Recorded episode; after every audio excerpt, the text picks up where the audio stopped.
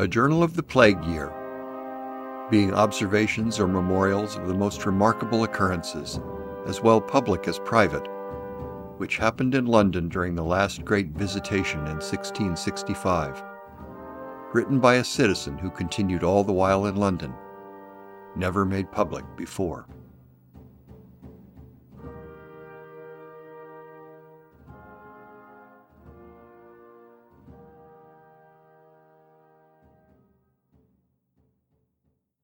Episode 20 While praising the prudence and moderation of the magistrates who oversaw the shutting up of houses, the author nevertheless continues his condemnation of the practice as ineffective and unfair. Yes, he says, if all and only infected persons could be quarantined, the method would have been effective. But he allows us how the disease appeared to have been spread insensibly between persons who appeared completely healthy which was quite true, inasmuch as it was the bite of a flea, not person to person contact, that was the principal vector of transmission. But in any case, the quarantine didn't work that way, and the sick were indiscriminately sequestered with their entire household, with ill effects for them all. If ever there were an unfortunate example, it's a family in a house in Whitechapel who just can't catch a break. This family had a maid who was erroneously diagnosed with the plague, so the household was quarantined for 40 days. Examiners arrived near the end of that period, found that one family member had a fever, and quarantined them for another 40 days. One by one, the family fell ill from various ailments, most associated with being shut up in their home, and the quarantines were extended again until, on a subsequent visit, the author says, it was the examiner himself who introduced the plague into the household and they all died. This episode also gives some small details of the relationship between families shut up and the watchers posted to keep them there. As you might imagine, these relationships were not in the main cordial, and the life of a watchman was not of a sort to inspire pity. Included here are some observations on the process of reassigning watchmen accused of neglecting their duties and harassing the family.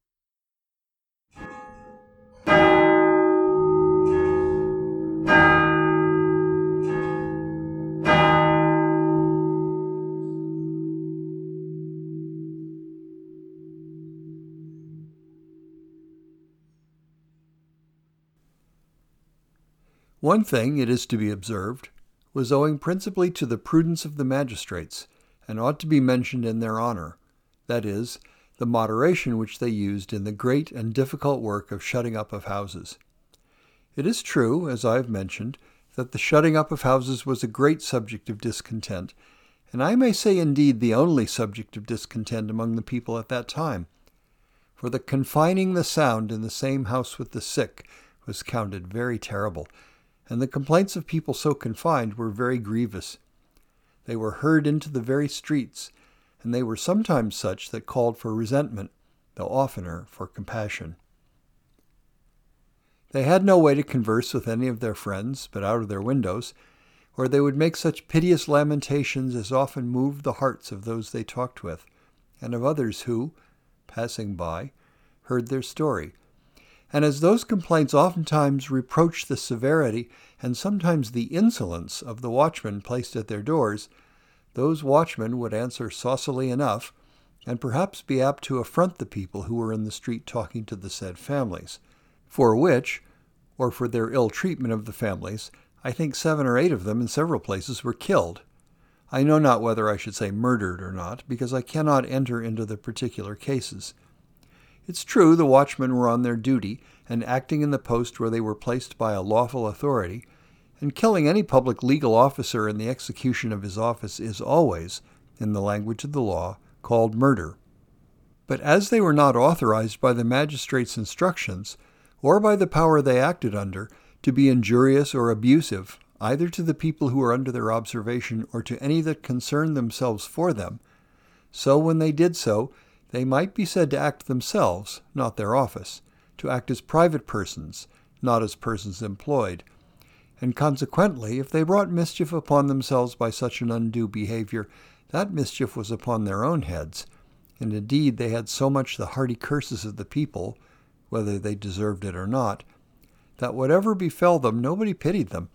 and everybody was apt to say they deserved it, whatever it was.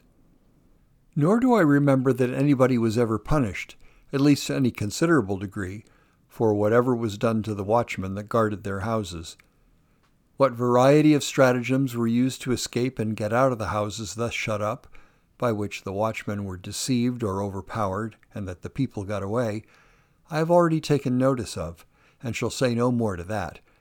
But I say the magistrates did moderate and ease families upon many occasions in this case,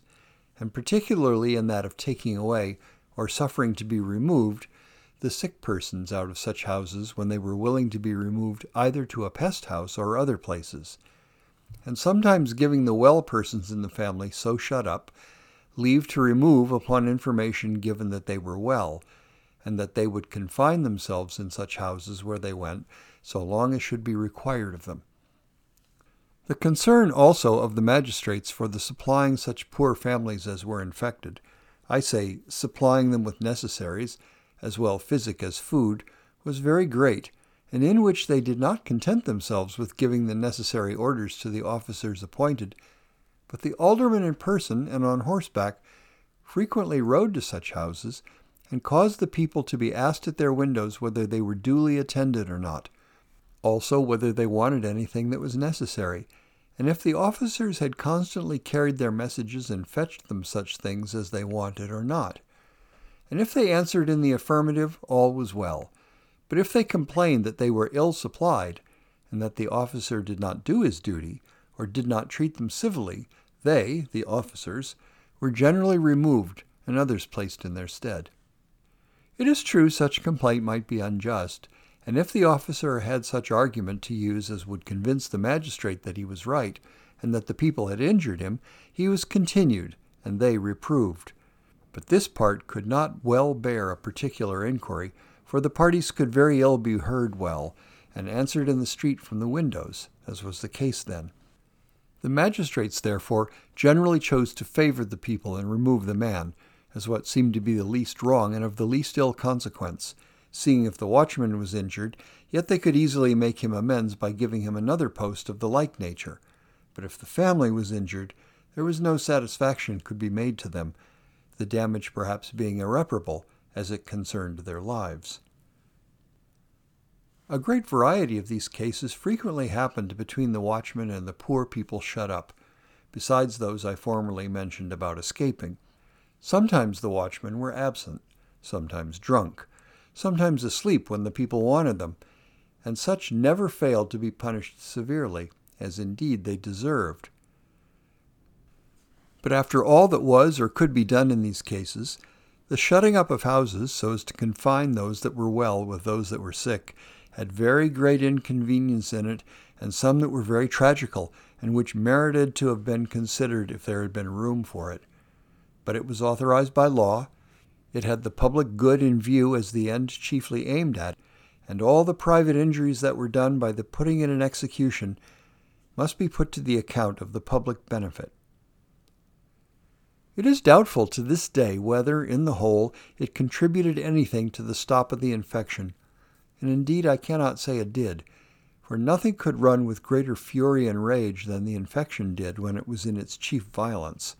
though the houses infected were shut up exactly and as effectually as was possible.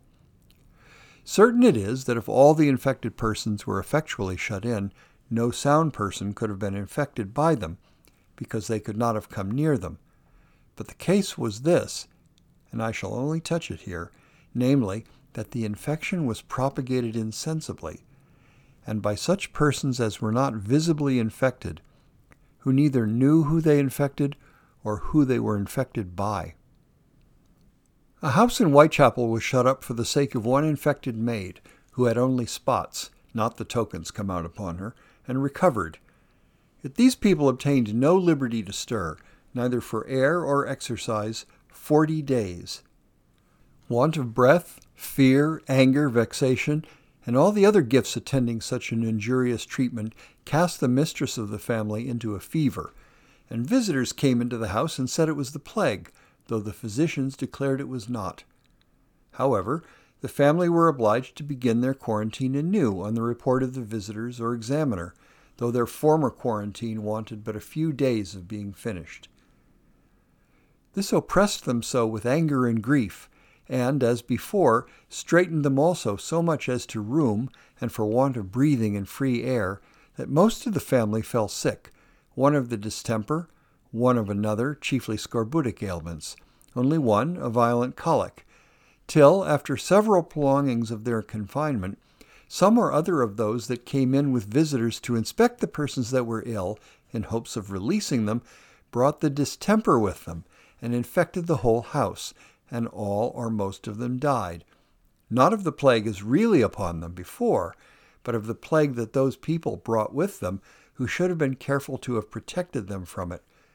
And this was a thing which frequently happened, and was indeed one of the worst consequences of shutting houses up. I had about this time a little hardship put upon me, which I was at first greatly afflicted at, and very much disturbed about, though, as it proved, it did not expose me to any disaster. And this was being appointed by the alderman of Portsoken Ward, one of the examiners of the houses in the precinct where I lived. We had a very large parish, and had no less than eighteen examiners, as the order called us. The people called us visitors. I endeavored with all my might to be excused from such an employment, and used many arguments with the alderman's deputy to be excused. Particularly, I alleged that I was against shutting up houses at all, and that it would be very hard to oblige me to be an instrument in that which was against my judgment, and which I did verily believe would not answer the end it was intended for. But all the abatement I could get was only that, whereas the officer was appointed by my Lord Mayor to continue two months, I should be obliged to hold it but three weeks, on condition, nevertheless, that I could then get some other sufficient housekeeper to serve the rest of the time for me, which was, in short, but a very small favor, it being very difficult to get any man to accept of such an employment that was fit to be entrusted with it.